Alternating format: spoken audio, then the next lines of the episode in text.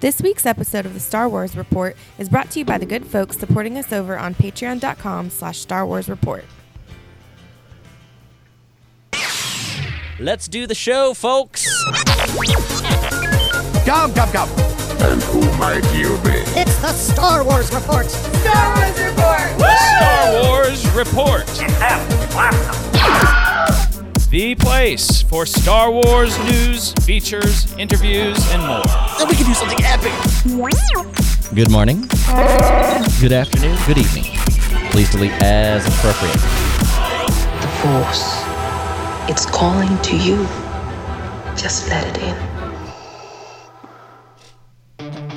Well, hey, everybody. Welcome back to the Star Wars Report podcast. I'm your host, Riley Blanton. This is episode 422. Uh, Mr. Mark Hurleman is joining us once again. Welcome back to 2020. Star Wars is happening. It's a thing. Isn't it? It's it, a- it's, it's- it never ceases to be. I had somebody come through the drive-through Subway the other day. Go, so they're done with the movies, huh? no more Star Wars. No more Star Wars. No, no, buddy, buddy. no We got three movies No, coming. uh, we know the dates. We just don't know what the content is yet. Yeah, neither does Disney. Um, yeah, man. No, we um, it's we've got a lot to talk about. It's been, although at the same time, it feels a little odd without an impending movie to talk about. I mean, there's a lot of impending Star Wars stuff to talk about, but you know, it's it's none of it is the next movie. But I'm kind of okay with that. We were just talking um, in the pre-show in our Patreon exclusive podcast, Rogue Transmissions. Um, we were talking about um, the the the Clone Wars and how I've been rewatching it, and it's it is fascinating how a lot of Star Wars discussion has changed, but also maybe hasn't changed that much in the grand scheme of things. Um, but back in the day, like Clone Wars was the big deal. That was what we had, and now we're kind of back to that. The next big thing in Star Wars is Clone Wars again, um, which is kind of Right. funny. Um, which I guess you know what I won't dilly dally, but that's that's exactly what we have to talk about in the news. Have something to report. Come closer, I have good news. Data brought to us by the Bothan spies. We can send a clear transmission. There it is. Listen, listen.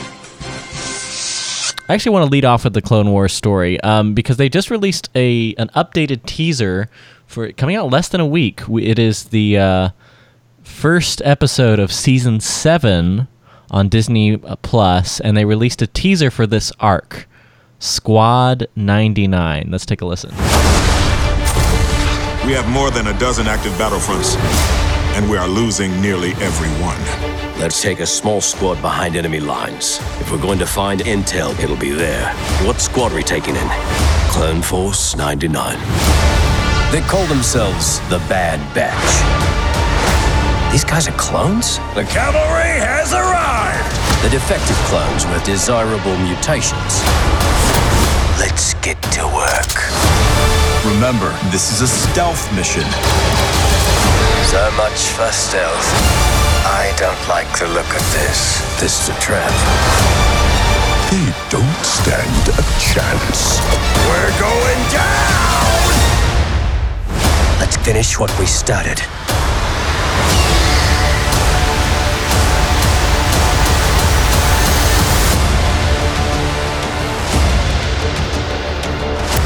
Yeah. That's magnificent. Mm-hmm. Isn't it?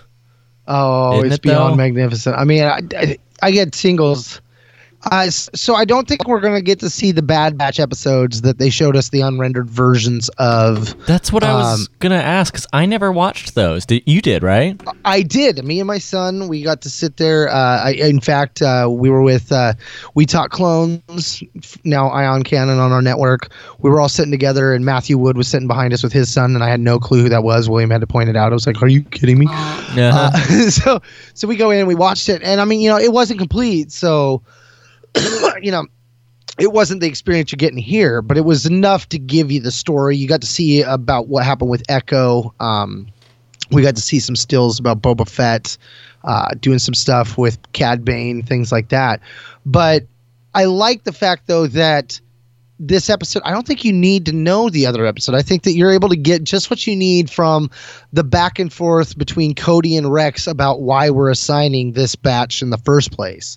Um, and then what you're going to see with them in action is going. I, I mean, just by looking at them, you're going to tell there's something off about these guys, right? Mm. And then when you see them in action, they're making the best with what they got. And I think that's part of one of the exciting things about what we're going to see here is this is going to be a down and dirty kind of Harry's or what is it, the dirty dozen kind of thing. Yeah. You know, mhm. they're going to get in there, they're going to do what they need to do, and they're going to have a lot of fun doing it. I think that's going to be exciting, just in and of itself. And we get to see Admiral Trench is back. I mean, we we knew that he survived. We saw him with the robotic emplacement stuff, but anytime you get Trench back is awesome because when he first showed up, he felt like a one and done.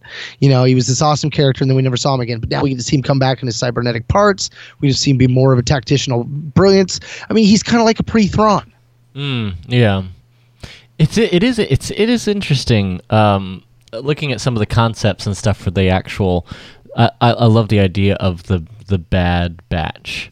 I mean, it's just it's just really cool to see the the unique character designs. It reminds me kind of of this um, specialty squad in the Star Wars main comic line for the stormtroopers Right. um, similar concept, but um, the yeah the original episodes. Let's see, uh, is all about.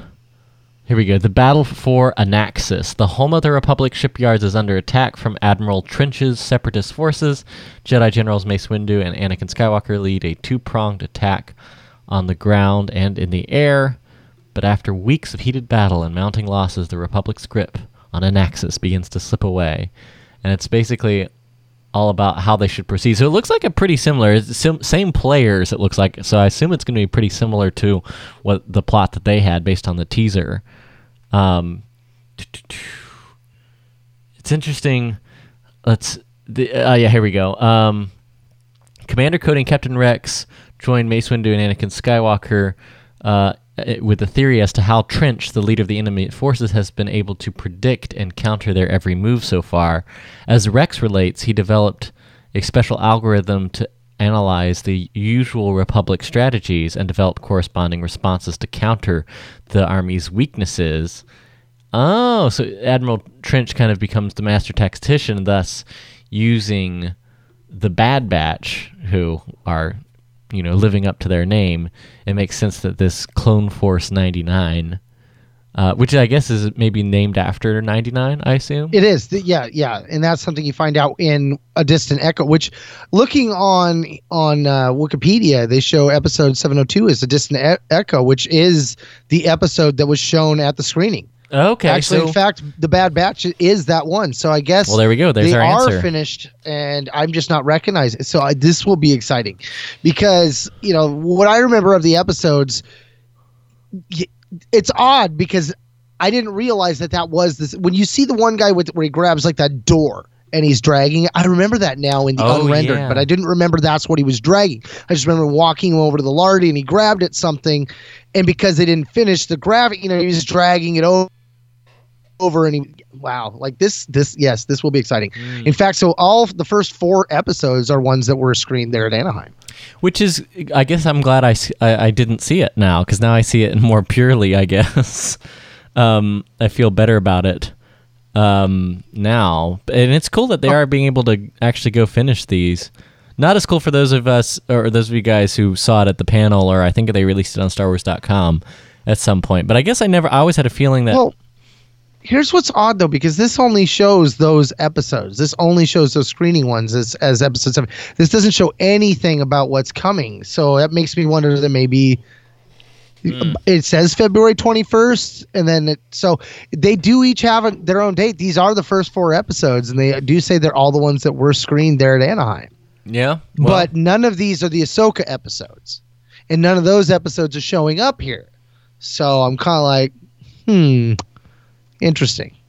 I did I didn't realize that before. I'm glad you actually asked. Yeah, I'm looking at yeah season seven.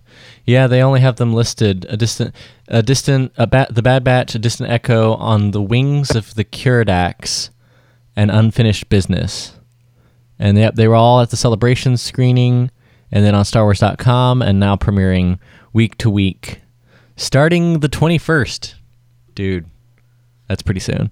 Uh, starting on the 21st. So that'll be cool. They they haven't listed the order or the names of any upcoming beyond that, but we have our first Well, four. what we do know, we do know, there was uh, something that had had dropped down earlier from CloneWarsFandom.com, where they were talking about the uh, season was going to consist of twelve episodes, the story arcs including the Bad Batch, which were the ones all from Anaheim. So there's our first four. I would assume our next four then would be the Ahsoka in the Underworld, which which we knew of, but that's that's what they're calling it. And then the the planned series finale, The Siege of Mandalore, which would be another four, unless the Ahsoka and the Underworld episodes were only two or three episodes, and then you could have four, uh, five or six episodes for Siege of Mandalore. Which I would actually I would rather see that. I would see the uh, Ahsoka and the Underworld have a three episode arc and give Siege of Mandalore five. I just uh, I'm so excited about Siege of Mandalore. I think there's so much that they can seed with this. There's a lot that they're going to be delivering on based off of you know the comics and stuff they had that led into this, as well as the TV show. I mean, we we saw Maul get captured uh, by. Palpatine. Then in the comic books, we find out that he gets freed again. Mm. So you know Was we're going to have of- that kind of a conversation. that was Son of some point. Dathomir, right? Where Maul's freed again. Yep. Yep, and that Gotcha. is one of the only comics that exists in both canon and legends, Mhm. just like episode one through seven or uh, one through six, and the Clone Wars do. That one Mm. comic. It is an odd play because it was it was developed like probably because it's based on Clone War stories and they were keeping Mhm. Clone Wars canon. But um, and they had to draw a line. So there were other things that were based, like like right now. There's uh, uh, Star Wars Adventures: of The Clone Wars about to come out, Mhm. and they're going back with the Star Wars Adventures team and their comic line to do stories set in the Clone Wars. These are not at all going to be set in Legends. These are 100% canon stories.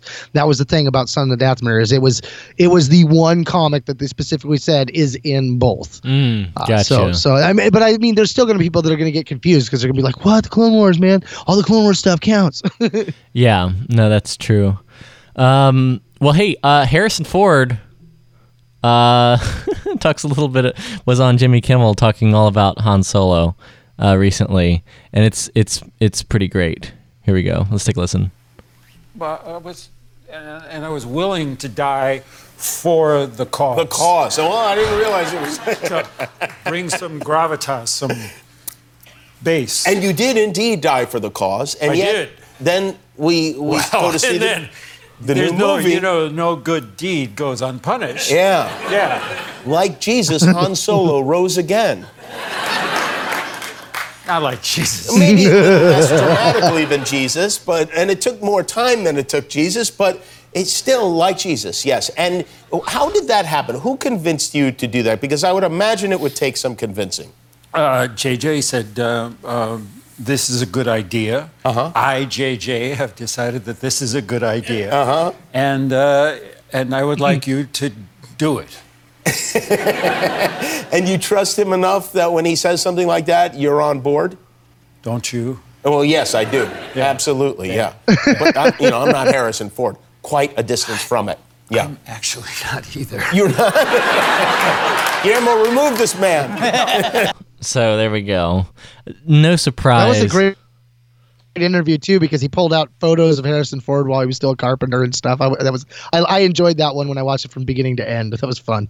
Yeah, no, and it, it kind of confirms what we um, suspected about him originally coming back to the role in The Force Awakens. It just we've known for years that that's kind of what Harrison Ford thought the character of Han Solo should do in return, should you know sacrifice himself in Return of the Jedi.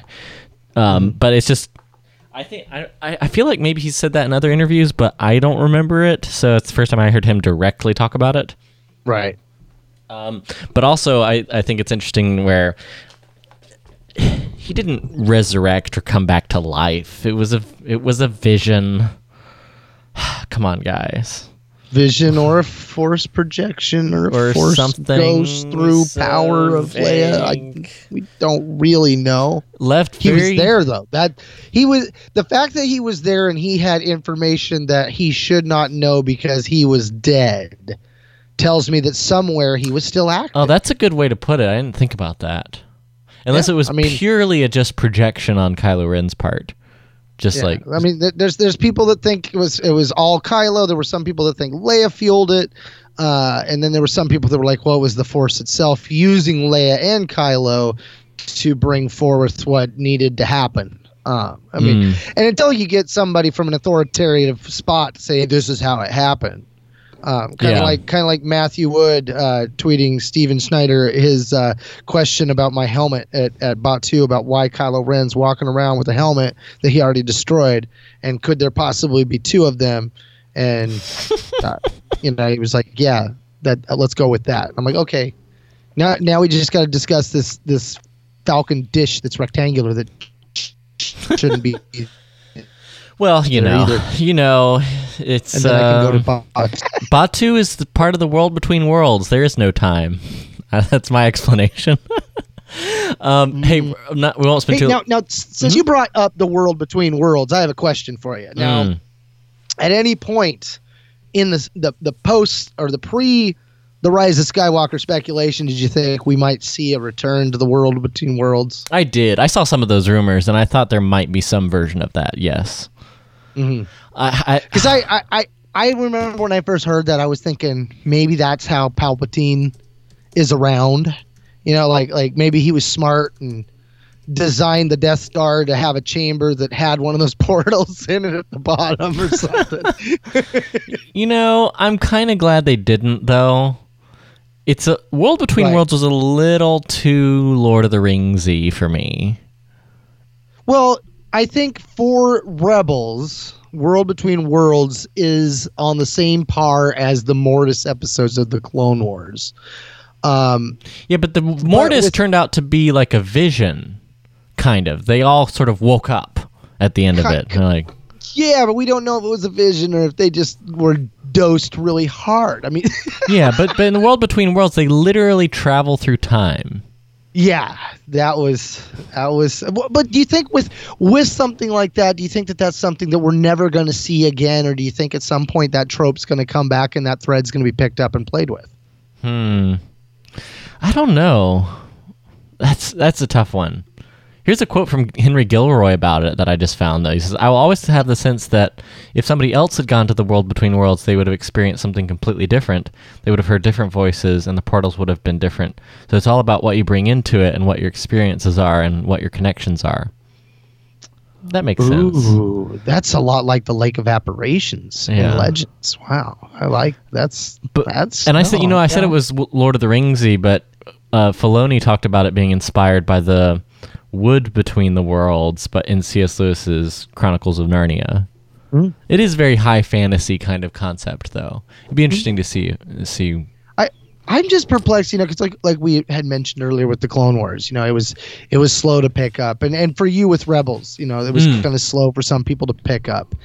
Uh, but both the Clone Wars and both and Rebels, I would say, were very big successes. And yet, Resistance came along, and Mm-mm. Resistance still has a lot of potential to do a lot of really good storytelling to help lift up the sequel trilogy and the fight against the Resistance. You know, that spark of rebellion. And they canceled it after two seasons, but it never really kind of got that that excitement. Like, how much have you I, I try to think what they did. You know, I wasn't going to include. I was actually just going to respond to uh, Tom. He emailed us about Resistance, but I was just going to respond to let him know because I haven't watched it. So I, I felt kind of bad that I didn't really have a lot to say. But you bring up a perfect point. So I would be really guilty if I just didn't randomly bring you an email late- right I now. mean, I'm So- halfway through season one. I've been trying to watch it. I Okay. keep falling asleep is my problem because I'm watching it at the weirdest hour. So I watch one episode, I get halfway into the next episode, fall asleep. Yeah. Wake up the next day, and I go back and I, I would start the episode I fell asleep in, watch that episode, get do the next Yeah. one, fall asleep. Uh, but yeah, what, what what's he got to say So- for us? Let's- yeah, let's, so uh, email from Tom hash this out. Newman. Um, he says, "Hey, hey there, guys. After seeing the season finale of Star Wars Resistance, it left me with more questions than answers. It was a good two-part episode, but it felt more like a season finale than a uh, series finale. There were too many plot threads that were never tied up, and the two children." Um, who are being pursued by the First Order. What does Freya Fenris have to do with the fight against the First Order, and how does the Colossus and the Aces fit into the final battle with the First and Final Order? I was able to attend a premiere screening um, of the finale episodes at Lucasfilm with a uh, Q&A by Christopher Sean and Suzie McGrath. I think they're the showrunners. During the Q&A, Suzie said that they have known that they have known how this episode ends uh, for over a year and that they had to keep it quiet. This comment made me start to wonder something. Was there supposed to be a third season? The announcement about the final season uh, was made only a few months ago, and these episodes were recorded longer ago than that announcement. Unfortunately, I did not think to ask this at the time, and I- so and I- so I wasn't able to ask ask them. But I have this hypothesis that there's supposed to be a third season, and that more and that it was already mostly recorded since the episodes were in the can before Rise of Skywalker was finalized, and um and the production. Or you know, and live action always trumps these sort of extended Mhm. universe shows. So this third season was canceled, and the second became the final one. I feel that my hypothesized third season was being written when Colin Trevorrow was heading up episode nine, and that the Mhm. story took a different direction, uh, so that it, it wouldn't have matched episode nine's plot. What do you think about this hypothesis? Uh, do you think it after actually exists, we'll ever see the material in maybe a canceled third season? Hmm. Well, well, just first and foremost, neither Riley or myself have any information on this as to lay any weight to No. it. We're just fans Just speculating. here. shameless Um, speculation. yes. I always thought originally though that they were going to do three three seasons because you know the, a trilogy of seasons would make sense. Um, but I also always thought that we were going to see this group become a cell for the resistance, and that we were going to see the Colossus, you know, go to war with them. And I, and I believe what you're talking about is the end of season two, which season two they did announce was the end of it. So I too feel like they wrap things up prematurely. Like there was some things that they had planned, but again, this show didn't have the kind of fan following that yeah. Clone Wars eventually had, or you didn't even see like Rebels hashtag. had. You didn't see like hashtag Save Star Wars Resistance, right? like you did and- with Clone and Wars. I think that the the fault here is the same fault that we have with a lot of the comics and the books that have come out prior to each of these movies in the sequel trilogy. Now that the sequel trilogy is done, we've got the rise of Kylo Ren that's on its third printing, outselling, completely selling out because now they're finally telling us stories that we've wanted to know that we were hoping were going to be in the films. Mm. So like like you know when when Resistance came out, I kept waiting. You know, I'll get into it later because it's got to be a show about this cell with these awesome pilots, and we're going to see them you know factor in in some form or some way. Now that that didn't happen, and and and the whole uh, Trevorrow angle, I think that that's probably why. Um, that's just a, a jump speculation because that's out there, but that does make a, a good reasonable reason not to when you had that opportunity to. Um, and, and that's and that's what has always kind of perplexed me with this new era. It's like they've got all these great opportunities to take and, and interweave these things in very minor and simple ways, and yet they're choosing not to. And I think that unfortunately, it's causing people not to want to get as involved. Like with season seven of the Clone Wars, a lot of people are excited not just because it's a return to Clone Wars, but it's about something that we've been hearing about for so very long. And we're finally going to get to see it. And that was one of the most exciting things about the prequel trilogy the fall of Darth Vader. I mean, shoot, from the moment we found out that no, I am your father, like, holy crap, he was once the Jedi. Oh my God, this guy fell and became bad. Like, we're finally getting to see that. I mean, and then there were people that weren't impressed with what they saw, but I, I think that that's one of the things that like they could have really knocked it out of the park with Resistance, and that was never really the angle they went with. They're like, well, he's a spy and he's out there trying to help, uh, you know, conjure up the go team go attitude for the Resistance, and I, I don't know. I think that that's the wrong angle they should have played with this because everything about what they've got in the show is perfect for building up a, a special crack team, a, a group of Avengers or your new Rogue Squadron, as it were. Mm. Since we don't really have a Rogue Squadron like we had in Legends, we need somebody to step up. Alphabet Squadron could have been that, but I don't think they're ever going to get to that point. These guys, these aces, they definitely got what it takes behind the you know the the cockpit, but the writing room But from what- do it justice. and I haven't seen it, obviously, but fr- from talking to any of my Star Wars friends uh, who have, it just never became that.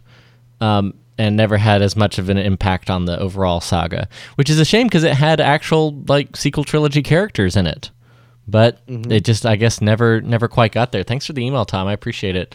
Um, yeah, it's it's it's one of those things where we will we will just never know what might have happened. Although speaking of what might have happened, Uh, I won't. I won't stick on this too long. But the how it should have ended for Star Wars: Rise of Skywalker is out. It's pretty amazing. Oh no, we're sinking! Yeah, if only one of us could lift heavy objects with their mind. Wait, I never told you. Force! You were saying? Nothing. it's pretty great. So we'll throw a link in the show notes. Um, but it's just it's, I always like these. They they have some fun with the uh, you know various possible plot holes and stuff with some Right. cute animation. right right no i mean that's that's the beauty of it is that fans have always been so creative and these type of things work on so many levels that for the fans of Star Wars, we gobbled this stuff right up. But I mean, I, I remember watching the one for Frozen where they Mm. take him to uh, Charles Xavier's School of Gifted Children. Like, yes, yes, thank yep, you. That's that's very Uh, but yeah, when when they when Rey goes, you can lift the, the X-wing with your mind and grab a lightsaber in the Force. You're coming with me. wait a Oh, and then second. that scene, the scene when all the Jedi show up and she's tossing all the lightsabers, she's like, "Well, I could just force grab it from anywhere, didn't you know?" you, like, you know, you know.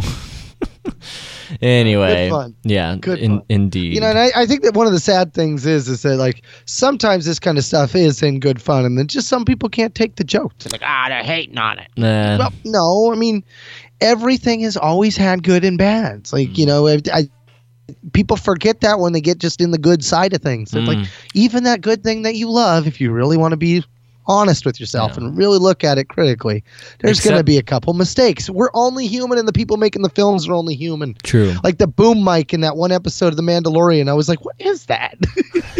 Yeah, but except Baby Yoda. Baby Yoda's perfect. All right. Yeah, I'm just. yeah, I'm calling it. Calling it right now. You're listening to the Star Wars Report. Why, you stuck up, half witted, scruffy looking nerf herder. Uh, that's right. You are listening to the Star Wars Report podcast, um, made possible by all of you guys supporting us over at patreon.com slash Star Wars Report. Hey, uh, Patreon update. Uh, as, as per usual, we uh, recorded our weekly Rogue Transmissions level, which you can access for five bucks a month. Uh, it's uh, Rogue Transmissions at patreon.com slash Star Wars Report. You can check out all the benefits and cool rewards that we have for you guys over there. Uh, so I now, encourage isn't that you. the level where they get all of our episodes ever produced? and it uh, well at any level you get all episodes we've ever produced a direct link to our server where you can download every episode all 422 uh, episodes of the star wars report podcast. So make sure you check that out and check out all the cool bonuses and join the community of awesome people uh, at our patreon and our the group chat. There's a bunch of cool stuff there. Um, but uh, speaking of Patreon, Rogue Transmissions, we're going to have a series of special Rogue Transmissions while Clone Wars is coming out. Um, each week that the episode releases, in addition to the normal Rogue Transmissions, uh, we will also be releasing 22 minute commentary companion podcasts uh, exclusively at our Patreon, and you can access those. That'll be that that actual that bonus trans uh, Patreon will be available at every level. So uh, you can even join us for a dollar and get access to all twelve episodes of our Clone Wars commentary series. So make sure you go check it out. Now's the time to do it. Patreon.com slash Star Wars Report. That's P-A-T-R-E-O-N dot com slash Star Wars Report. And I'm really excited to be recording some of those. Sometimes with a guest, sometimes it'll be just me, just depending on the schedule. But uh, I'm very excited of, to be doing, well, Clone Wars commentary again. Mm-hmm. Um, but I wanted to jump into the main segment um, for the show because we haven't really done a recap or we haven't touched on Mandalorian since the last episode came out, and we've been talking so much Rise of Skywalker. I wanted to take a take a minute to uh, talk to you about it, Mark, because I haven't really talked to you a lot about the Mandalorian, and it's the it's the cover, it's the feature of this month's Star Wars Insider magazine, which the folks at Titan were kind enough to send over. So a big shout out to uh, the folks over at Titan. They sent us a copy of uh, this month's Star Wars Insider, and they've got this really great feature uh, on the Mandalorian that kind of just digs into the overall story and how closely it's been tied into George Lucas's storytelling and original trilogy era. Um, in fact, I, just this excerpt right here, I think it'll kick off some good discussion. Something old, something new. The tone and craft of the long running saga is something that is baked into Favreau's DNA as a storyteller and as a filmmaker.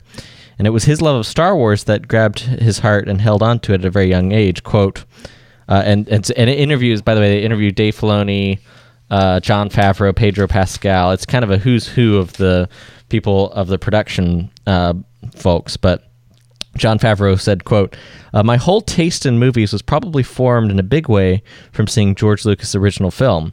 I learned about cinema through the lens of A New Hope. While watching it, my father would explain to me how things uh, were inspired by something, how you would see a samurai movie or a western or a World War II film. That first movie was my inroad. As they developed the series, uh, Favreau and Filoni agreed they would embark on The Mandalorian with an eye for staying true to the things that made George Lucas's Star Wars films great. "Quote: We really, uh, we really tried not to make it a reflection of what we interpreted Star Wars to be, but instead went back to the source code and looked at the films that influenced Lucas. So films like Akira Kurosawa, John Ford, Sergio uh, Leone, through the eyes of that generation, and tr- then trying to channel that as best we could. And that's really where, looking back at that first season of Mandalorian, you see the influence of that era of filmmaking because, you know, Star Wars is a product of the fiercely independent filmmaker that was booming in the 70s. All of all of um, George Lucas's compatriots were developing these bold films that big Hollywood wasn't releasing. Steven Spielberg um, is as a perfect example. Um, Francis Ford Coppola, The Godfather, E.T., all of these uh, Jaws, these huge blockbusters that were coming from these independent filmmakers that were not part of the studio system, and you you really get that feel that that era of storytell storytelling in Mandalorian. Uh, what did you like? Look, looking back at the whole season, do, do you see that sort of original trilogy vibe breathing it throughout Mandalorian? Yeah, I mean, you know, I can't think what was it, the Gunslinger episode where everyone was like, "Oh, that's just that's just pure fan service." Like to me, I thought that was great. Like it felt like it was all in your face, but it was done purposely. Like none of it was supposed to be in your face. It was only in your face if you knew what was supposed to be there. You're like, "Oh my god." It's in the insane spot. Han Solo's that. So I got a kick out of those kind of things that mirrored when we got to episodes like that. But when you think about the other episodes and stuff and the different mo- motifs of each one and stuff, and specifically the way that the, the soundtrack plays with them.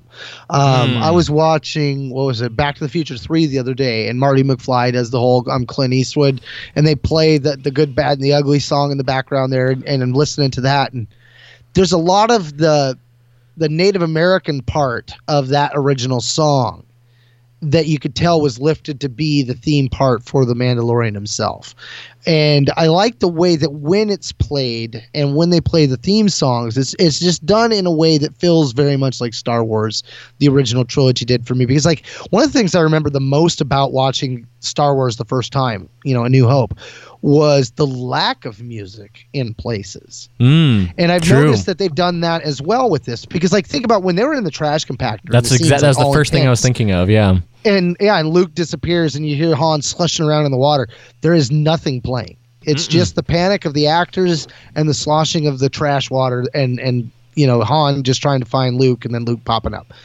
And there are moments when you're watching this series that they do the same thing, where it's like all of a sudden you just like listen to the computer in the background or something like that. And I I, I don't know. For me, like that's worked, but I I'm I'm so fascinated about the Mandalorian culture and what they've shown and how it differs. You know, like we were talking earlier in this episode about how when we got to Mandalorian culture in the Clone Wars and how it was so different from what came from Legends, and it was the easiest way to describe that was the tribalism of the culture that you could have different tribes having different ways and different codes.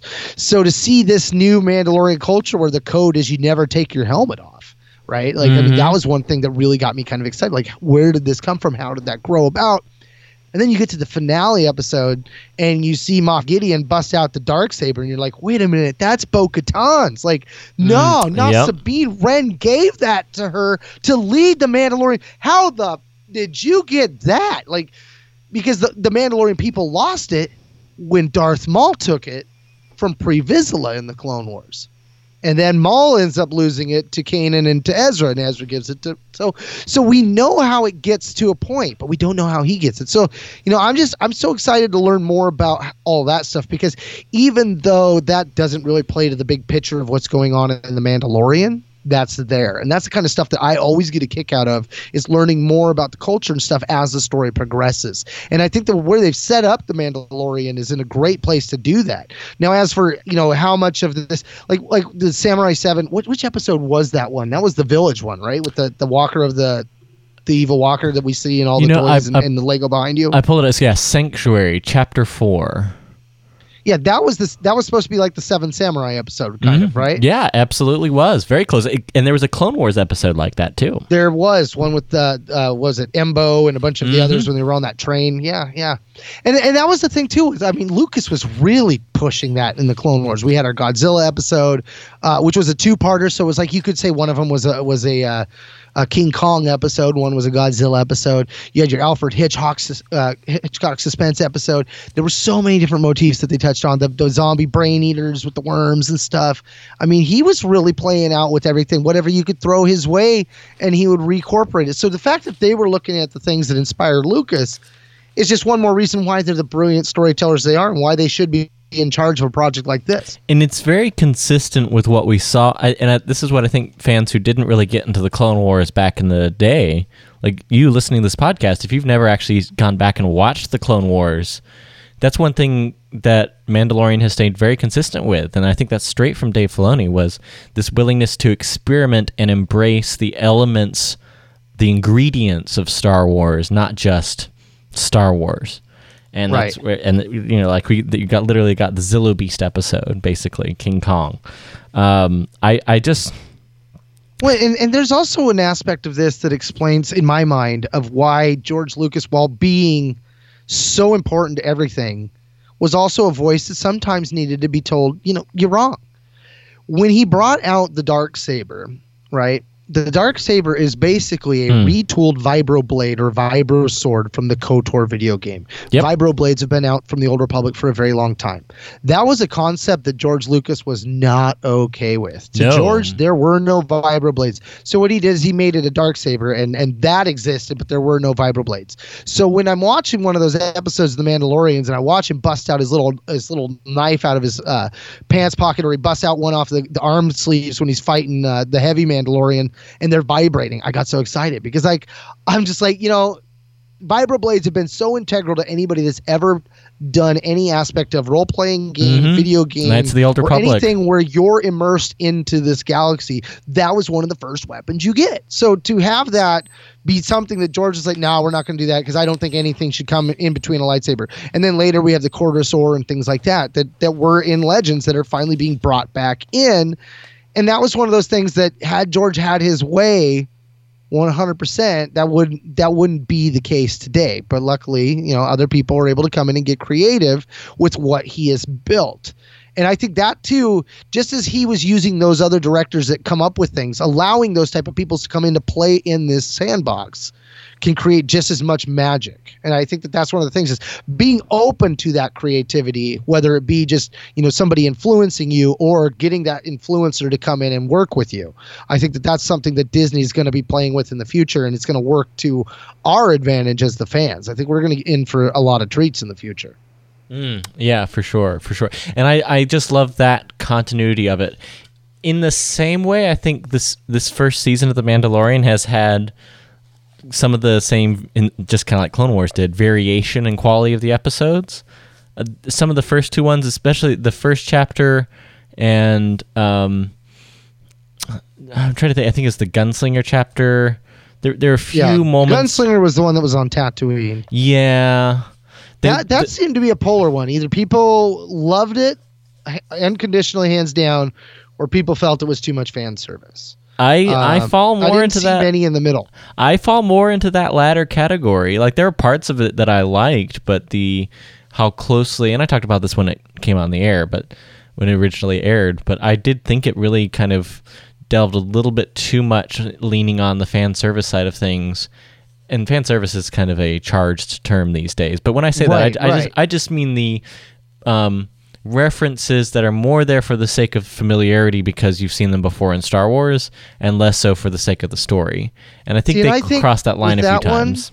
we were looking at a balance because I think what we're going to find out later is that episode had a more integral part to play in the grand scheme of the story than we're ever going to be With aware Ming of. Na Wen's characters, which the, yeah, which I think The, the, I think the bounty hunter that shows up that could be Boba. Fett, could be someone else.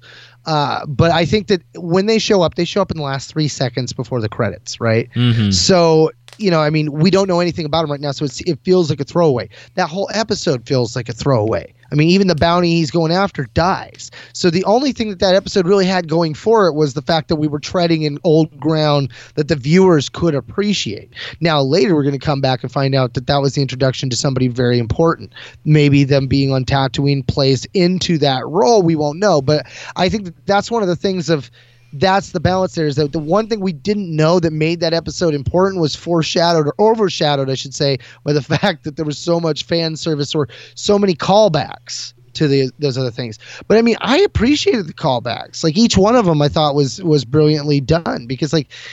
I, I don't know. I mean, yeah, I guess it was in your face, but I think like this is a perfect opportunity to do something like that in a way that isn't like what we've seen with Marvel, where Marvel's done the same thing like that, but they got hardcore criticized. What they do, they took stills from the movies and then took like a still of Leia on Hoth and then just basically retraced that and put it in on a still of Leia on another planet, and people got really pissed off. But I, I think like the, the way they did this, it worked in a way that the only way it worked as fan service was if you were in the know of what those references meant.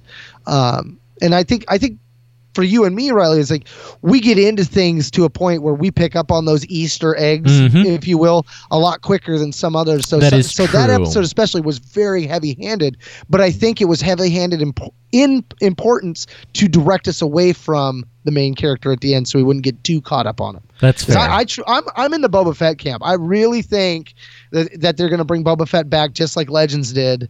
Uh, and what better place to leave his butt than right there on Tatooine?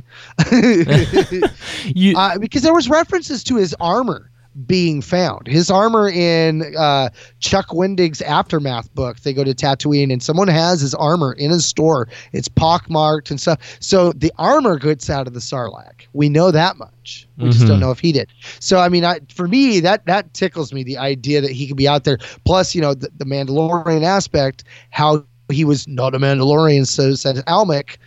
I want to know more about that too. I mean, Legends had Boba Fett later in this era play a much bigger role, and at this point in his story arc was when he started to embrace his Mandalorian culture for the first time, and he was very much an outsider. And unfortunately for him, his reputation was so big that they basically elected him Mandalorian. And he absolutely despised it, didn't want to be it, didn't feel like, didn't feel. I mean, he couldn't even speak the language, and it, that was like the biggest shame he had was they made him the Mandalorian. And he couldn't even speak to the to his people in their foreign language. He had to actually speak in basic all the time. So I mean, I, the idea to see Fett come back in some form or fashion and how that's going to play out, I would love. If it turns out to be someone else, that's cool too. But I really think it'd be a cool opportunity to bring in Fett. Mm, crawling out of the Sarlacc pit, flashback scene, just like in the Tales of books. I, I don't, I don't know if they'll do it, but it would be kind of interesting. It would be kind of cool. I would love to see like the. the- Can you imagine the fan reaction? It'd be so polarized. Some people would be so angry. um, I can, I can see it right now. Yeah, that which um, we talked about. Let maybe wrap it up this way. Let's talk favorite episodes. Um, I'll just jump in real quick and just say easily my favorite episode by far was chapter six, The Prisoner, mostly because of Bill Burr. Um, but I will say, I just Yeah. I liked a great heist kind of episode with a double cross and a double double cross because it was just it was a sort of who done it with a cast of characters that were brand new we knew nothing about but all had so much personality you could immediately identify with them and understand their motivations and I loved all of that I just it felt very Star Wars to me and I was a big fan You know that that's one of my favorites too. I think if it, since you picked that one, I won't pick that one. Damn, that was good though because he had all the directors at the end flying X wings, and it was just so so much fun. Um, I think for me, it's the second to last episode. Um, I mean, the la- the, two Reckoning. play together really well, but when we see Gideon show up, we watch his X-wing or his uh, Tie Fighter wings fold down on themselves, kind of like the way X-wings do, but only in reverse, and on itself. Uh, and you're seeing all his stormtroopers get out. They're all pristine, shiny armor. Um, you watch little baby Yoda heal uh, the one dude and stuff, and and, and they're they're hosed, you know, and IG88 gets left behind at this point. Like, I mean, his his the other half is where he comes into play and is just rocks it. But I think getting to see Gideon's troops and everything show up and have it dawn on me that while the Empire is gone, Hmm. the Empire itself isn't gone. Hmm. We know Palpatine has his final order, and then I so I see these guys get off, you know, and I didn't think anything about it when I first watched it, but after I watched The Rise of Skywalker, I'm like, wait a minute, Th- these guys are a different caliber of Imperial. Maybe they might be attached to Palpatine. And the idea that we may get to see that be explored down the road is exciting to me because that's one of the things that I have a problem with with Rise of Skywalker. Not so much the idea that Palpatine's back, but more how they delivered it. I'd like to see a little more meat to the bones. I felt like I was looking at a corpse of something that should have been a little more fleshed out. Um, so, you know, if they use this as a springboard to find out some of the background of what Palpatine was doing at this time or what his forces were doing, or if there's just even a major reason why these guys took their imperial doctrine so much more to heart than say the rest of the Mandal or the rest of the people on the planet that the Mandalorians were Mm. all, uh, you know, hiding it in the conclave. Yeah, no, I really am interested to see those breakout factions of the Empire and how that plays against the Mandalorian cultures that are currently kind of on the rise, evidently, and are w- starting to come out of hiding now that the Empire has been busted up to some extent. So that's probably, you know, honestly, the part that I'm most excited about as well. Um, guys, it's it's time to bring it back. It's been too long. Let's do some Boba's Bounty. Worth a lot to me.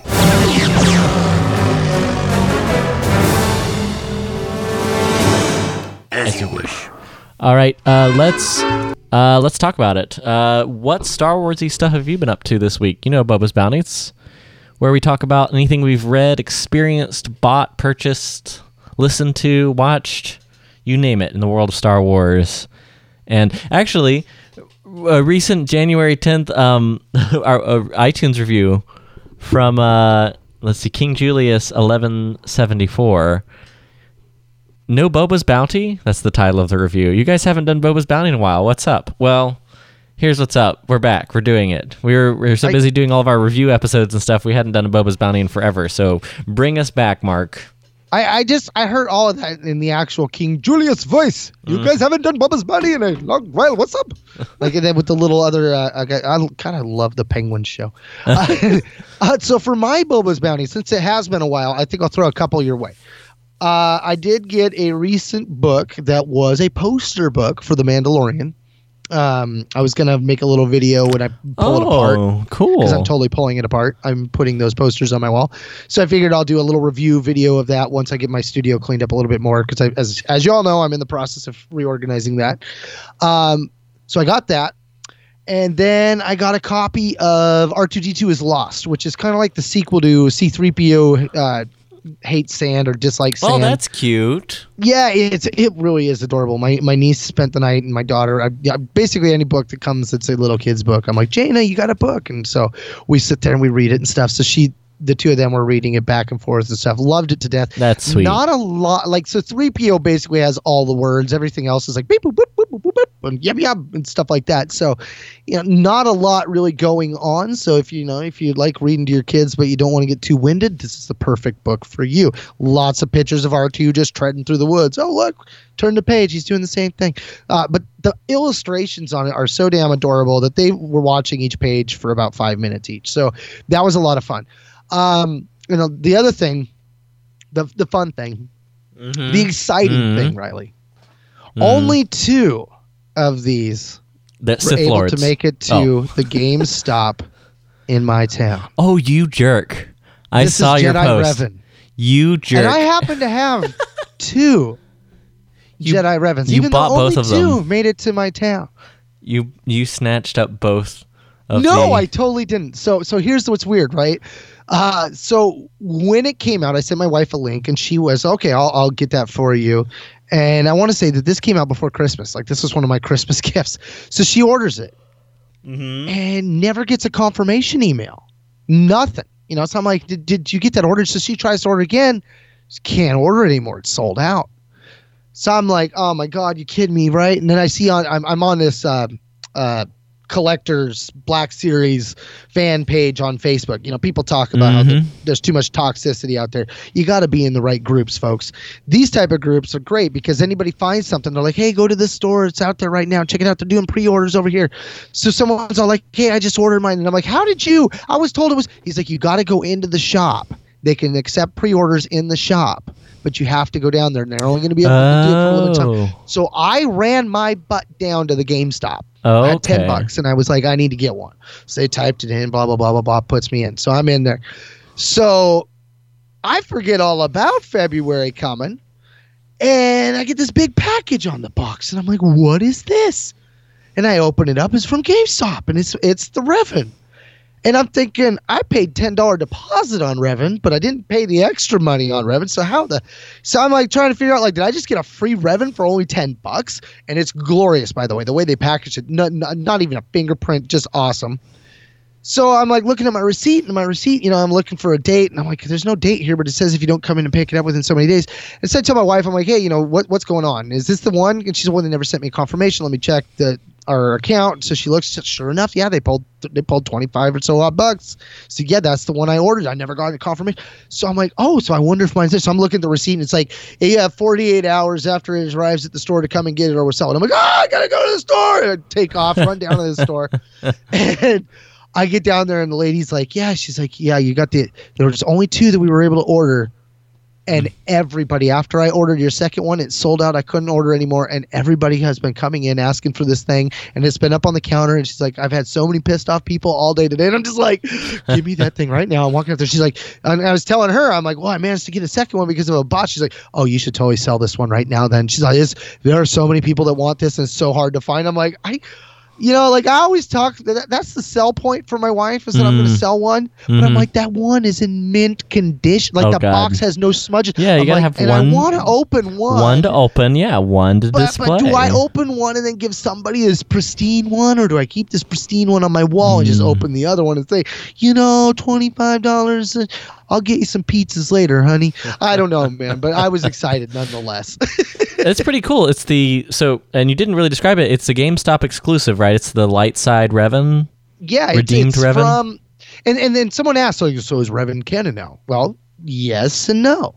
Um, you know, he's canon in the aspect of this character comes from the Galaxy of Heroes game, Okay. but games are as canon only so far as they line up with the films. There's no reference of a Revan in the films. There is in the Clone Wars. The Rise of Skywalker visual guide does mention a Sith Legion called the Revan Legion after some of the other legions that were all named after old Sith lords. So he is canon Hmm. in a sense. Well, and let me. I, I said I said Clone Wars. I meant the Darth Bane was referenced in Clone Wars. Um, but right, right, Bane.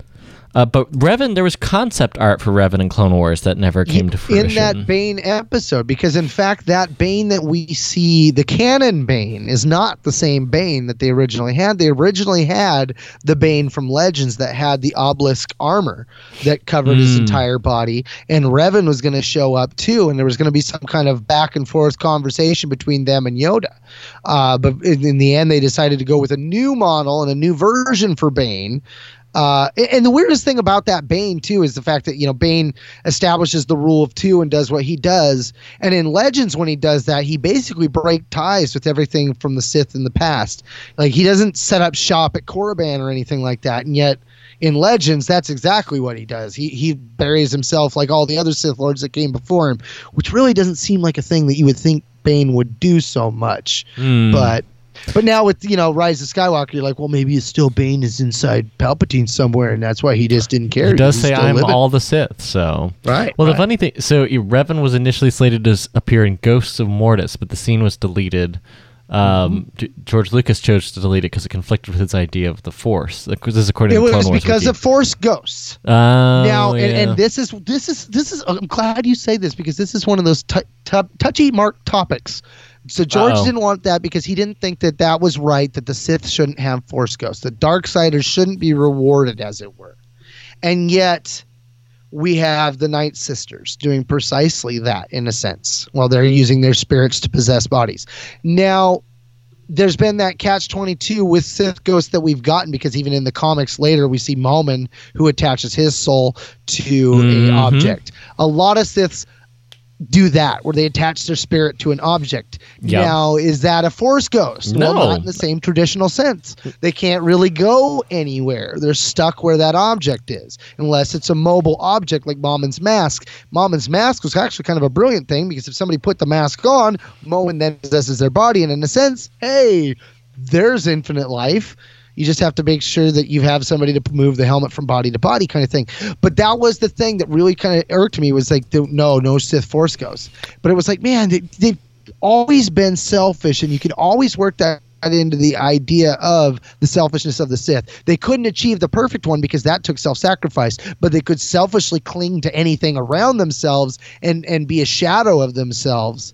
Um, or even put their presence into, say, a Sith holocron would have been another way to go about it. But yeah, that was another one of those things that George had some hard ideas on things that I, I personally think that I'm glad that other minds prevailed and pushed him out of some of those because that was one of the big arguments about Lucas when it came to the original trilogy to the prequel trilogy was that when it got to the prequel trilogy he had no other creative minds that would stand up to him and bounce ideas off of him like you had in Empire Strikes Back and in Return of the Jedi you know he had other people out there that were working with him and collaborating with the idea as the process was going. And then he goes back to this other one and it was just a my way or the highway thing. And you get certain things like midi-chlorians that just don't quite jive up with a lot of the things he had out there in the past. And then Hmm. you get to mortis and you're like the way they present it there you're like wait this makes it sound like it's some kind of bacterial disease that infects the galaxy.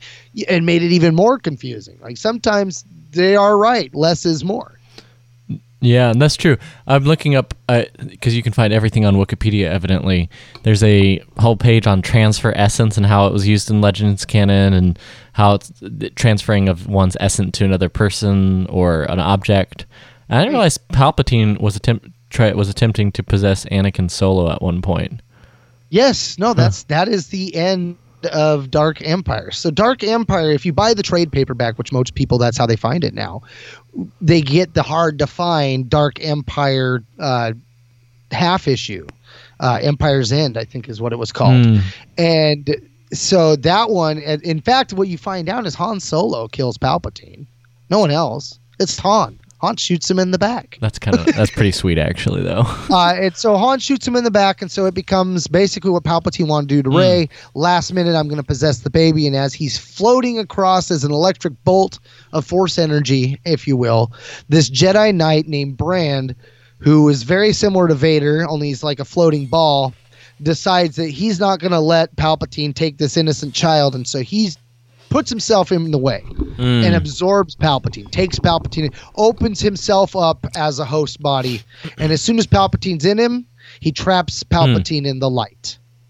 He holds on to everything that ever made him good, and he basically just dies from the inside because Palpatine's evil is killing him, but he creates a shell of himself of light to also take Palpatine down with him, and that's the end of Palpatine Damn. as we know it. Yeah, And a- people- Jedi takes him into the other and listen, and people say Rise of Skywalker was weird.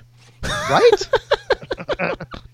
right, and, that, and that's the thing. Is like the things in Rise of Skywalker weren't as outlandish as some people would claim. No. You know, my, my issue with Palpatine coming back wasn't that he came back. It was more the the how they decided to do it. Had they like the video that we had earlier that you can find in our show notes said, had they had mentioned him instead of Broom Boy at the end of the Last Jedi, I think that I would have been okay more with how they brought him in in this film than just finding it out in the opening crawl and then later finding it out in the Fortnite game. What if Like, Broom I Boy was Palpatine? Right. that'd be- We've talked about possession, maybe. you know. See, and, and Broom Boy himself is one of those ones that have people like, because some people were like, well, Broom Boy didn't have the Force, and then after Hmm. what Luke did, like everybody had the Force, and Broom Boy's the reason why. And I'm like, Oh gosh. mm, I don't, I, I don't, know think that's where they were going with that. I don't know about that. I don't know about that. Where that's, were that's like where were we? with, with Darth Bane, right? Darth Bane in the books, his apprentice Zannah, they have their final battle, and Zannah ends up. Bane tries to do the Force Essence transfer into her. She throws up a shield. Boom! The chapter ends, and Hmm. you go to her point of view because it's her body, and she's talking about things, but she's doing this kind of a nervous twitch that Bane used to do. And they don't really go into any details, and it leaves you wondering Oh, that's creepy. is it her or did Bane take her over? And the Oh. book leaves it completely vague. If it, it ends and you don't Mm. really know. The author goes back and says, no, it is Zannah. But what that was that you saw was that there was, it's it's Zahana, but there is a little bit of Bane that came across with Mm. it. It's not Bane, but she will have a part of Bane, which made me think of when Palpatine said, all these other Sith Lords live within me now. You know, and the whole aspect of you training your replacement. But if you mm. know that you're going to live on in your replacement, well, then training him to be the best he can be is actually in your benefit because you're going to live on with him. Although I'm sure that they didn't realize that they weren't going to have the power that they had, that they're basically going to become that other person, but they would have a trait living on with them. But that's one of those things with Broom Boy. You don't have him going out and saying a definitive, well, that's what I meant to say answer. And so people just kind of run with that in a, in a multitude of directions that fit their head canon. Well, that never happens in Star Wars. Where were we? No. Oh, Boba's Bounty. yeah, yeah, yeah. What were you doing? Um, it's been a very Star Warsy week. I um, uh, we talked about this some in this week's Rogue Transmissions. I already kind of plugged that, uh, talking about some of the old Clone Wars. But really, that was the big thing I've I did the last couple nights was honestly sitting and building some old Lego sets that I had uh, laying around for a little while and hadn't had a chance to build. Uh, wait, wait, wait, wait, wait. These ones that you've built before and that you put back in a box, or these brand new ones? No, you never this is what happens, Mark. I buy a Lego set, but then I don't have like dedicated quiet time because in my in my mind I envision this this weird life with this uh, what's this weird thing called? This is uh, free time. That's right. Free time. yes, yes. That other four that letter I, F word. that I never, yeah, that it never happened. So I'm like, there's never like an hour to just sit around and build Lego and stuff, except for this past weekend.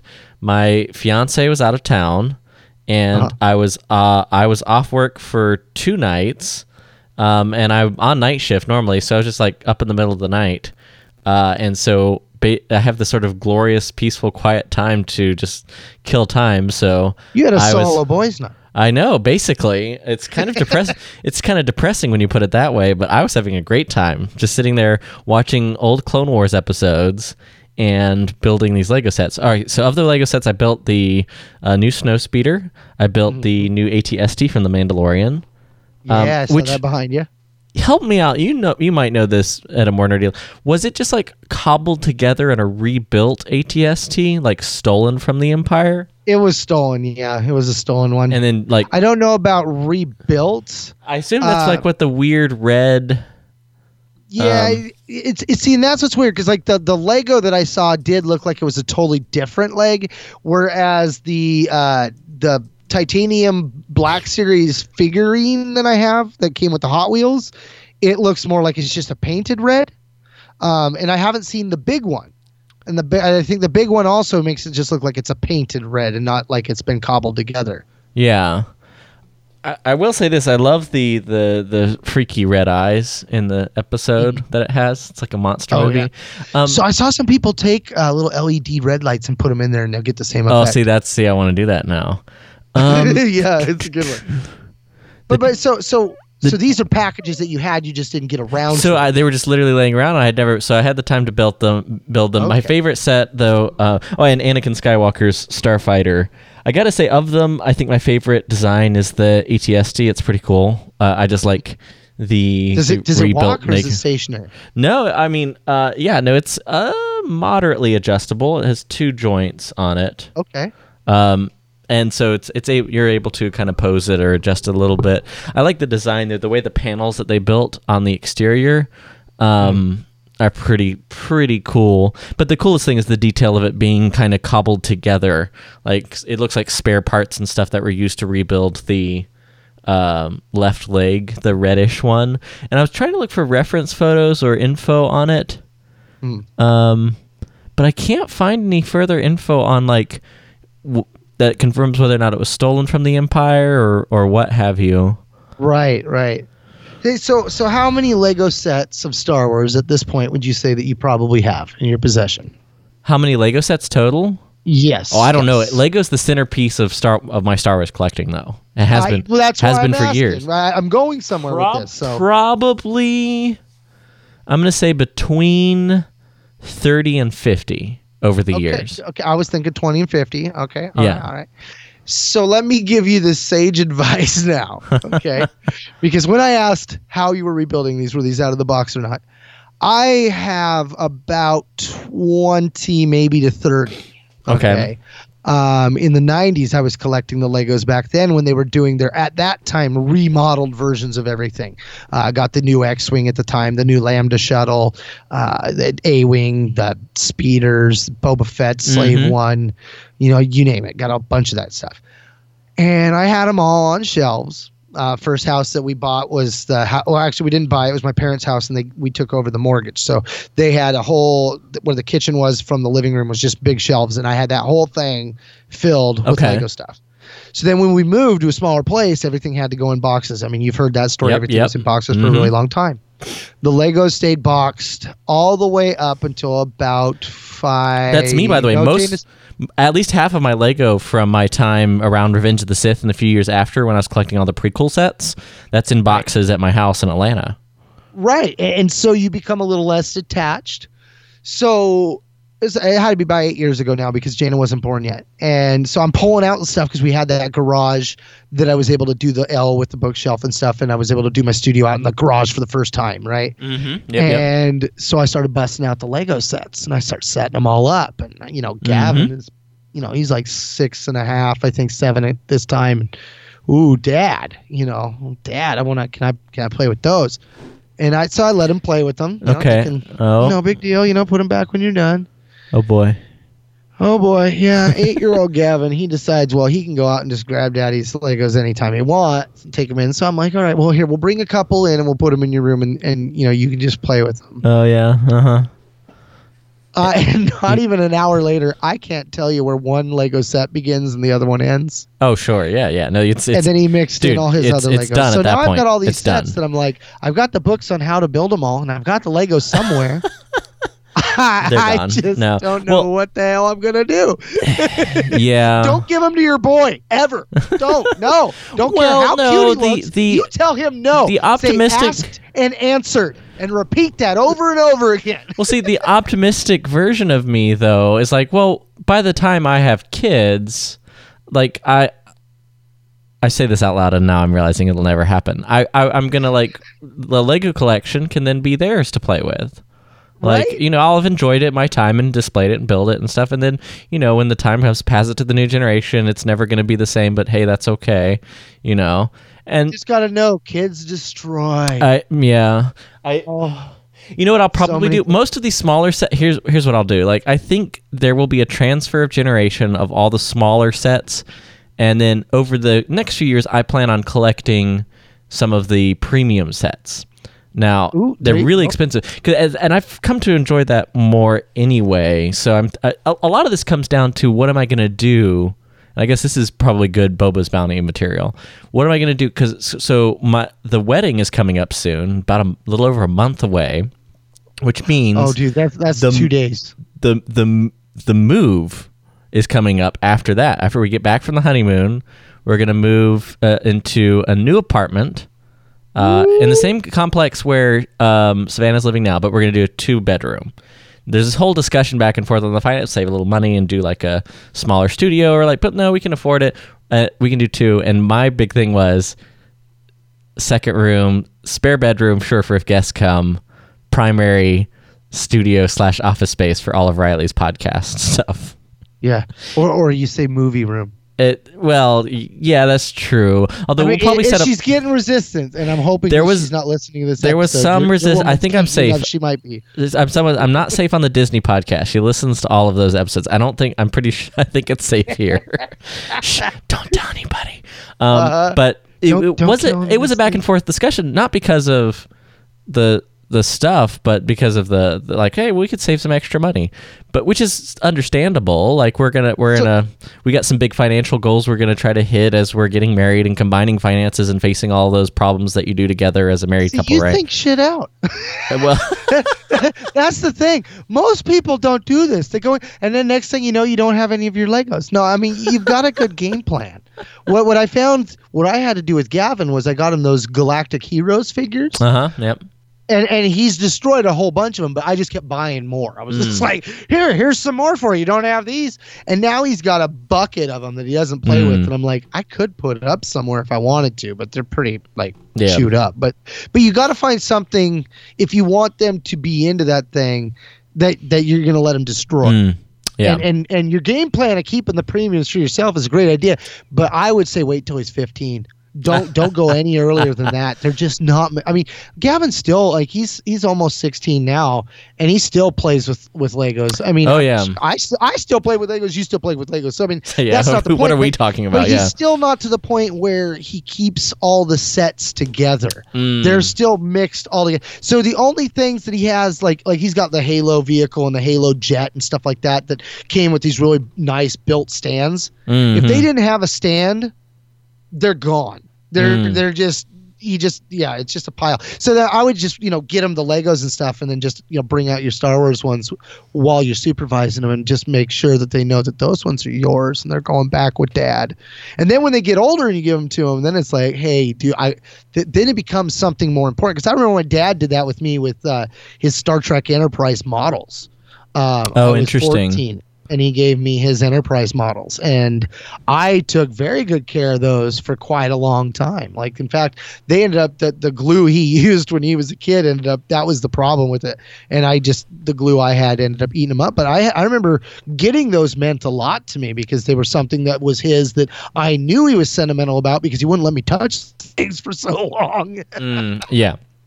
That's fair. Yeah, I think um, it, it it is one of those things. So the short term thing is um, once the new setup and the new studio is built, and, I'll- and I'll share pictures on our social media and stuff like that as as I'm building up the the studio room because it'll, it'll be the first time in years that I'll have it'll be the first time ever the Star Wars Report has had its own dedicated recording space. Now you have your own you've had your uh, garage space for a while, but I kind of want a similar idea of like setting up a lot of shelves for the books, collectibles, Legos, figures, and uh, a few other things, and and after there's some ongoing discussion it's going to be sort of compromise in that it's going to be tasteful not too cluttered but i think w- there will be space for dis- uh, displaying the kind of star wars library of books that i have. Because that's the other thing that i've done i guess this is uh, this will wrap up boba's bounty. Lego's been a big thing and then the last uh, around i got for christmas the the making of star wars book by jw rinzler and I just loved it so much. The premium format, it, it's uh, coffee table book, and I just fell in love with it. And I remembered how much I love the Art of Force Awakens book that I got a while back. So I literally in the last um, over the last month or so, but I know we haven't done Boba's Bounty in a while. Um, I got the of course Rise of Skywalker visual guide. I got the Secrets of the Jedi book. Um, I got J.W. Rinzler's Star Wars storyboards uh, the original trilogy. It's all of the storyboards for the whole original trilogy with notes. It's this premium kind of coffee table book format.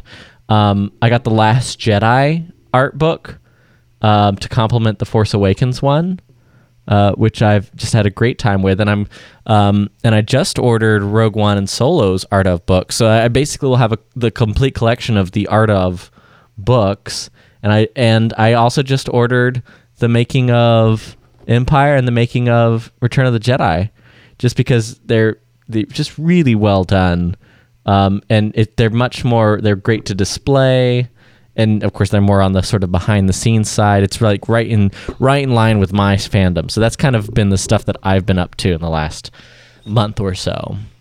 nice There we go. How's that for a Boba's Bounty? We, we're making up for it. That's like the longest Boba's Bounty ever, but I guess we're making up for it. So that, that's it was the deepest boba's bounty we had too with life advice mark uh, can I uh, entice you into a little bit of feedback? We got a couple emails that um, Yeah. we'll speed through. Well, we won't go too long, but I, I did want to hit up. We, you guys have continued to be emailing us, so I definitely want to keep the uh, conversation going. We've got. Well, uh, I'll read the first one then, since Yeah. the second one's uh, addressed to you yeah, sounds like a plan. specifically. All right, Star Wars report. one of my favorite podcasts. Love the perspectives. Thank you, by the way. Uh, been wanting to email, but had to wait for the saga to be complete. Totally can understand that idea. Although the first thing was a fun, uh, although the first thing was a funny I had to share. Now for this to be funny, we have to go back to when we first saw the trailer with uh, Pasaana, and there was the celebration, but we didn't know any of the context about the scene. My first thought was that this was the forest moon of Endor, now a desert because of the fallout from the Death Star, and all those people are actually Ewoks having their own version of Burning Man Festival, and the Burning Man is a huge C3PO. That is Yep. awesome. Yes, funny, right? That I got to admit, I love the dance. So yeah, that's that is. I mean, I could see Ewoks doing Uh, anyway, what I thought would be a fun conversation for you guys would be now that we have the conclusion of the saga, what would you change in each movie to help the connections be stronger and inform the overall narrative?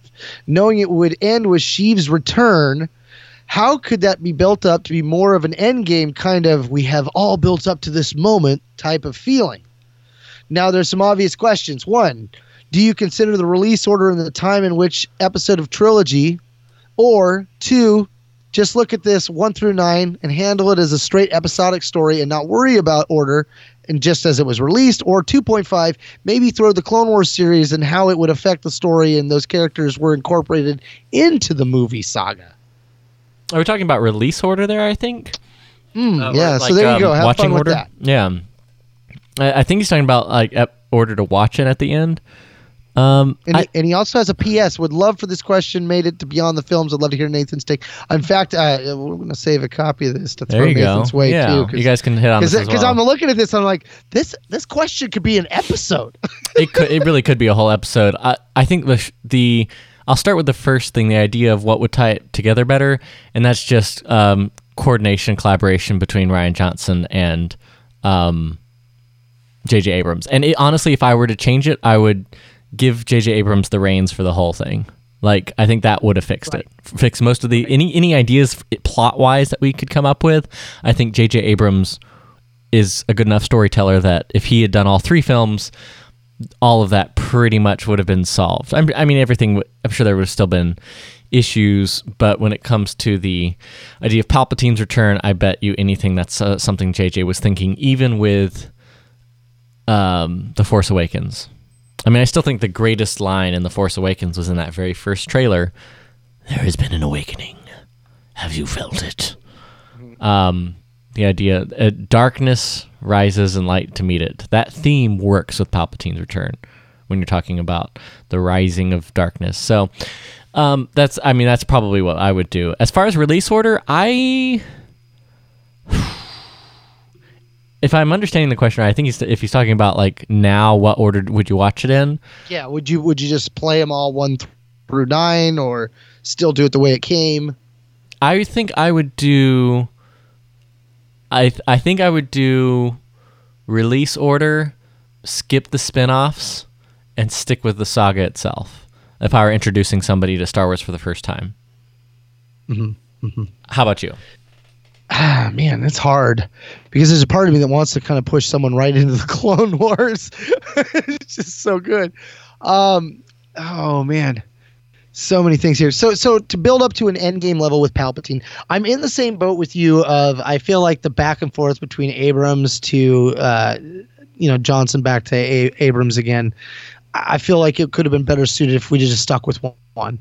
Um, but I think you know, thinking of the idea of had Broom Boy not been the scene we got, and instead we found out the Palpatine returned there, made me start thinking about that in a different way, right? And then I was thinking about the fact that you know. Obi Wan Kenobi was the first Jedi to kill a Sith in so many years, and then we found out that Maul didn't die, and it was like, oh, well, Obi Wan doesn't get to be that person. And then in the end, Obi Wan did get be that person, and then we still have that fact. And then I think about that with Pa- with Anakin and Palpatine. You know, Anakin throws him down the shaft, Anakin kills him, but Anakin didn't kill him, and Anakin didn't have to have a Force Ghost moment like in the other thing where he throws him down anyway. I'm like, yeah, Anakin still got to kill him. Uh, so I, I kind of almost think that what I would have done differently was ditch Snoke. I would have ditched Snoke and just brought Palpatine back from the straight start. Hmm. maybe- I would have maybe done a- every. I wouldn't have had a final order. I would have had it all be the first order, and I would have had Mm. it all be the Empire, and I would have gone straight from there. Maybe uh, it was Palpatine who seduced Ben indirectly, and Luke didn't believe that Palpatine was still alive, and so and and and Ben knew it, and Kylo Ren knew it when he turned, and maybe even throughout Force Awakens we get whispers and hints, and the sort of big reveal that no, it's really him, he's really back, comes at the end of the Last Jedi, you know, rather than Broom Boy as we were talking about earlier, Right.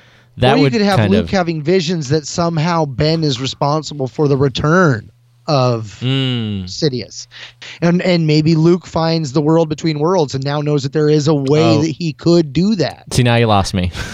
right, right, right. I mean, No. but, but I mean, from the Luke's perspective, I mean, that would be something that would make that. Oh my God, I know about that opportunity. So you know, I mean, because he's not going to necessarily know how Palpatine came alive. So there is going to be that little bit of doubt. But I mean, the idea that maybe you know Pal- uh, Snoke was used just long enough to seduce him and be the scapegoat face of it, but that we the viewers know that the whole time Snoke yeah. was never nothing. The supreme leader reported to the Emperor Could be. right? I mean, Yeah, that, that's be. what we needed to have. I, I think that's what we need to get Palpatine to that end game level because I think that was one of the issues I have is I've seen Palpatine return and I was okay with that, but having Palpatine return in the ninth inning out of nowhere with this massive fleet that all gets wiped out because they can't get out of the damn solar system Mm. just was I mean because everything that came from the first order was all based off of his contingency plan in the first place. Mm. So the first order was his in the first place. I mean everything was his and wh- why hide that other fleet? Like I mean the only reason to hide it is cuz you didn't think about him until the last minute and you're like well what better place to put him than off here in the corner outside of the galaxy where no one's going to look. I I mean and that I think is the problem. They should have brought him in a lot earlier. Then they could have thought more about how they could have used him and then the plot could have enhanced that. Hmm. Instead, they went vague as hell on everything, even the visual dictionary where Palpatine isn't even referenced. That's so true. so that is I mean, mind blowing. So, so, so not to, That's not really to the- you know beat that dead horse, but uh, when, for me, when it comes to talking to the to my friends and showing them about the movies, I think I'm still the the go with the chronological release order, and then after I've introduced them to that, going for the chronological actual how it goes in timeline order, right? Like whereas with the Clone Wars, the TV series, I would totally do that one in chronological order, not how it was released. Hmm. But I don't feel like the saga itself, with the way that Lucas was creating the technology and stuff, I don't think that you get the same experience watching it one through nine because of just the differences in technology that when you get to the original trilogy i feel like the original trilogy suffers a little bit more for the first time viewer when you've already seen the Mm, prequel yeah. Agreed. so, Agreed. so I think that that's something. Whereas, like with the Clone Wars, it makes sense why they did it the way they did it because they were building models, and that's something you could talk about while you're playing. You know, the first episode being season three, episode two, but you Yeah. don't have to watch it in that order to get that. Whereas watching the films, I feel like you really got to kind of commit to that to give them that same feeling of, oh my god, this is pretty damn cool. Because Yeah. once you watch the, you know, episode three. Anything in space is kind of just not as cool, man. as amazing as that Return of the Jedi space battle is, you just can't compare it to Mhm. that opening shot of Revenge of the Sith. Um, well, hey, let me jump to this email from Kyle. Uh, Kyle says, "Hey Riley, uh, thanks for the humor and interesting Star Wars dialogue. Love listening to the show. You'll remind me a lot of my cousin, when it just makes the show even better. Well, I hope you like your cousin. So, no, I appreciate it, Kyle. Um, he says, interesting spin on the Disney era Star Wars trilogy that has helped me cope with the inconsistencies. So, hey, speaking of inconsistencies and disappointments of this trilogy, that I hope uh, uh, will help other fans as well. Like many, my greatest struggle with this trilogy was the clear lack of cohesion between the three films due to the change in directors. I think whether you're a fan of or not of this trilogy, this point cannot be ignored. Uh, so we at least can all agree on wha- something. Um, Amen. but not to focus on the negative, I've developed a perspective that has helped me have a better overall feel for the movies and explain these inconsistencies. All right. I view the trilogy itself as an embodiment of the overall theme of Star Wars in a sense that it is the struggle of light and dark. I was not a big fan of episode 8, and I don't have to, I won't go into the reasons why since it's already been discussed in detail, but I view uh, Rian Johnson as the, quote, Sith element of the films and J.J. Abrams as the Jedi. I felt. Johnson brought a perspective to the film that conflicts with the traditional Jedi values and the Skywalker legacy. Perhaps Palpatine was not only manipulating Kylo, but Johnson himself. um, I was a huge fan of episode seven, where JJ represented the uh, light. So, in the sense that the light rose in episode seven was snuffed out in episode eight, but ultimately conquered in nine, which is consistent with the overall feel and arc of the original trilogy. I understand that not all agree with this and like Johnson's perspective in eight and not in nine. But um, he's talking about for those who like episode eight but not nine. But you can view this the same way by just reversing it and viewing Johnson as the light and Abrams as the dark. Right. View- viewing the viewing the I like how he's already thought ahead about the the counterpoint. viewing this way puts the darkness as conquering in the end, but ultimately it's clear that there's a struggle between the two directors that represents uh, lightness in the dark. Hashtag the struggle is real. But anyway, thanks for the great show. Um, glad you're keeping Star Wars positive in light of so much criticism and controversy. I hope this perspective may help some fans alleviate their issue. It's an interesting take of sort of like it's just maybe different world views about Star Wars, not just different movies. and I, I love the the purposely breaking the fourth wall with it. Our next one comes from Ashley, and she writes, uh, "Hi, stumbled on your podcast while looking for new ones to follow. My Star Wars knowledge comes exclusively from the movies, so forgive me if this is mentioned elsewhere." During the Ben Solo and Redemption episode, the description of a mother-child dyad struck me. I may be in the minority on this after I saw The Last Jedi and Rise of Skywalker. I don't think nearly enough attention is paid to the unspoken but already existing dyad that is Leia and Ben. I would argue that there's more depth to that link than Lay than Rey and Kylo and slash the Ben Ren, and that may be the reason why Ben died at the end. When Leia sensed the death of her son at the end of her Jedi path, that denotes to me that their deaths are inexorably linked. That maybe explain why Ben had to die in the end. Just Mm. my thoughts. Love the podcast, Ashley. Mm, that's a good point. Well, That and is awesome. And I like it. The, it's set up really in.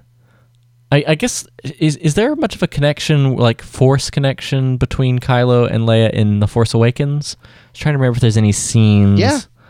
Um, I know I know he like goes in to kill kill her and and and veers off, and they have this sort of That's- moment that's of The Last connection. Jedi, But that's Last Jedi. right? That's what, that's why I was asking if there's anything I'm not thinking of in Force Awakens. But there does seem to be some setup. But but you think about the whole dyad between Rey and and Kylo, right? Rey and Ben have one, and we and I didn't even think about that. That, that I want to say it was Maz that talks about the connection between those two, that Leia and Ben had a connection, which makes Leia having such a strong connection to Rey make more sense. Mm, yeah. There would be an echo of the connection of Ben through Rey that Leia is going to be picking Oh, up yeah, on. Yeah, that's true. And I would have never thought about that before. I I, I totally for, because because it's the aspect of Leia's body after she died, right? And the whole Mhm. Force Ghost thing with Han, what's going on there, and and Ben. When Ben dies, both Leia and Ben become one with the Force, yeah. I mean, and the whole aspect of Han being there, and some people say, well, you know, it's the Luke, it's the the, the work of Leia. Some think, oh, it's it's Ben's memories. Well, we know flat out that what's happening per Maz Kanata is Leia using the Force, and it is going to take everything she can, and then she dies while doing it. What if she, like Luke, Force projects herself into Ben and becomes the light that cleanses Ben? and she stays with Ben all the way up until Ben's death. And at that point, they both die and join the Force. Because when you hear all the Jedi's voices in that scene, Leia's not one of them. hmm. That's a good point. Well, she should have been. The trailer had her say it. They and but they, she wasn't there. What if that's because she was in Ben the whole time? She was help keeping Ben alive, and it was probably help through her that allowed Ben to heal Rey. Considering Ben is, you know, it, uh, comes from both lineages. If Leia is providing all the light, then that could also be the spark of Leia too, which would also lend credence to I'm a Skywalker.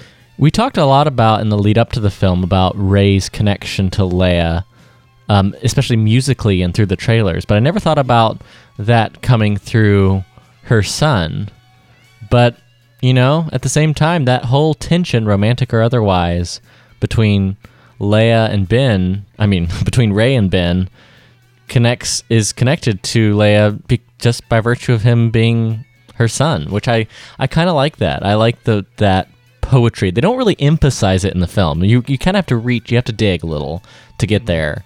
Um, but I, I like that idea of a dyad between mother and son, a link between the two. I I, I just hmm, I I kind of wish maybe that they'd played that up a little bit more because the way the film lays out, as we talked about in last week's episode, um, Leia's when I saw the movie, Leia's death is is just so abrupt. You don't really have time to appreciate what's happening as a fan. Well, watch it again and think about when she dies, when we see her die. Don't think that she's dead. Just think that she has left her shell and she's now with Kylo. Because because as her fan email here says, you know, it's not until Leia, you know, Leia senses the death of her son at the end of her Jedi path, right? Well, Leia's path isn't over until she becomes one with the Force, and she doesn't do that until Ben dies. Hmm. So if she's there helping Ben, like I, I just think that's so she knew, brilliant. I never like would have thought about. She knew it was coming the whole time, maybe. Mm-hmm. And that's why she knew it was time. That's deep, man. That's deep. And you know what? Leia's the hero. It's gonna have to wrap up this episode of the Star Wars Report podcast, a Mega podcast. Pretty long one, but we had a lot to talk about. There's a lot, a lot been going on in the world of Star Wars. Mark, as always, thanks for joining me this week. Uh, Had a Mhm. great time chatting all things Mandalorian, Clone Wars, studios, and little bit of Rise Rebels Skywalker here at the end. Good times. We, we covered the whole saga. It was it's a it's a widespread. By next week's episode, what's it? What's today? The sixteenth. Oh wow! By next week, we will have our first episode of season seven of the Clone Wars. So expect that uh, available. That of course I mentioned earlier. That commentary available at all levels of those of you guys uh, pledging now to patreon.com slash Star Wars Report. Um, Hurleman, let me uh, pass the uh, the mic over to you and uh, tell people where they can find you on the internet. Well, you can find me in the World Wide Web at Illogical Rogue 2 on Twitter. Mm-hmm. Uh, I believe as myself on Instagram, myself on Facebook, and my son's still playing my account on uh, PlayStation 4, but he's gotten really good. There was a guy out there that I think might be a listener to the show because he was getting trolled religiously, and I was just like, I wonder if that was my fault. Nice. Ah, but yeah, if you see him, shoot him in the head. If so, He's, uh, he's yeah, getting good. Exactly. Do it. Do it. Uh, hey, follow the show. It's of course at Star Wars Report on Twitter, Facebook.com slash Star Wars Report. And uh, if you're not subscribed to the show, we are available in iTunes. That's the primary place most of you guys listen to the show.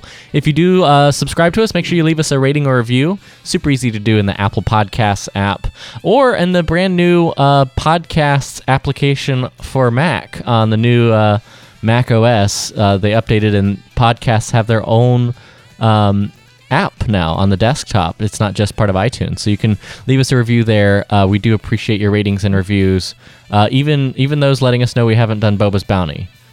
That's the way. See, that's the way to influence the show. Just leave a, a, a rating Right. review. Um, of course, we're available also on the Google Play Store, um, on Spotify. If you're a Spotify user, make sure to follow us there, and uh, pretty much anywhere you get p- your podcasts, there you can also find the Star Wars Report. Uh, you can find me on social media. I'm just at the Riley Guy, R I L E Y, the Riley Guy. Uh, it's Twitter, uh, Snapchat, and of course my favorite place, Instagram, uh, where I've been posting photos uh, and stories about these Lego builds. So you can find that on Instagram at the Riley Guy. And uh, yeah, StarWarsReport.com for the show notes and everything uh, and all things Star Wars Report and our network of podcasts. That's where you can find everything and links to everything we've talked about in episode 422. That's all in our show notes for this podcast. Until next time, may the Force be with you, and remember, many Bothans died to bring you this podcast.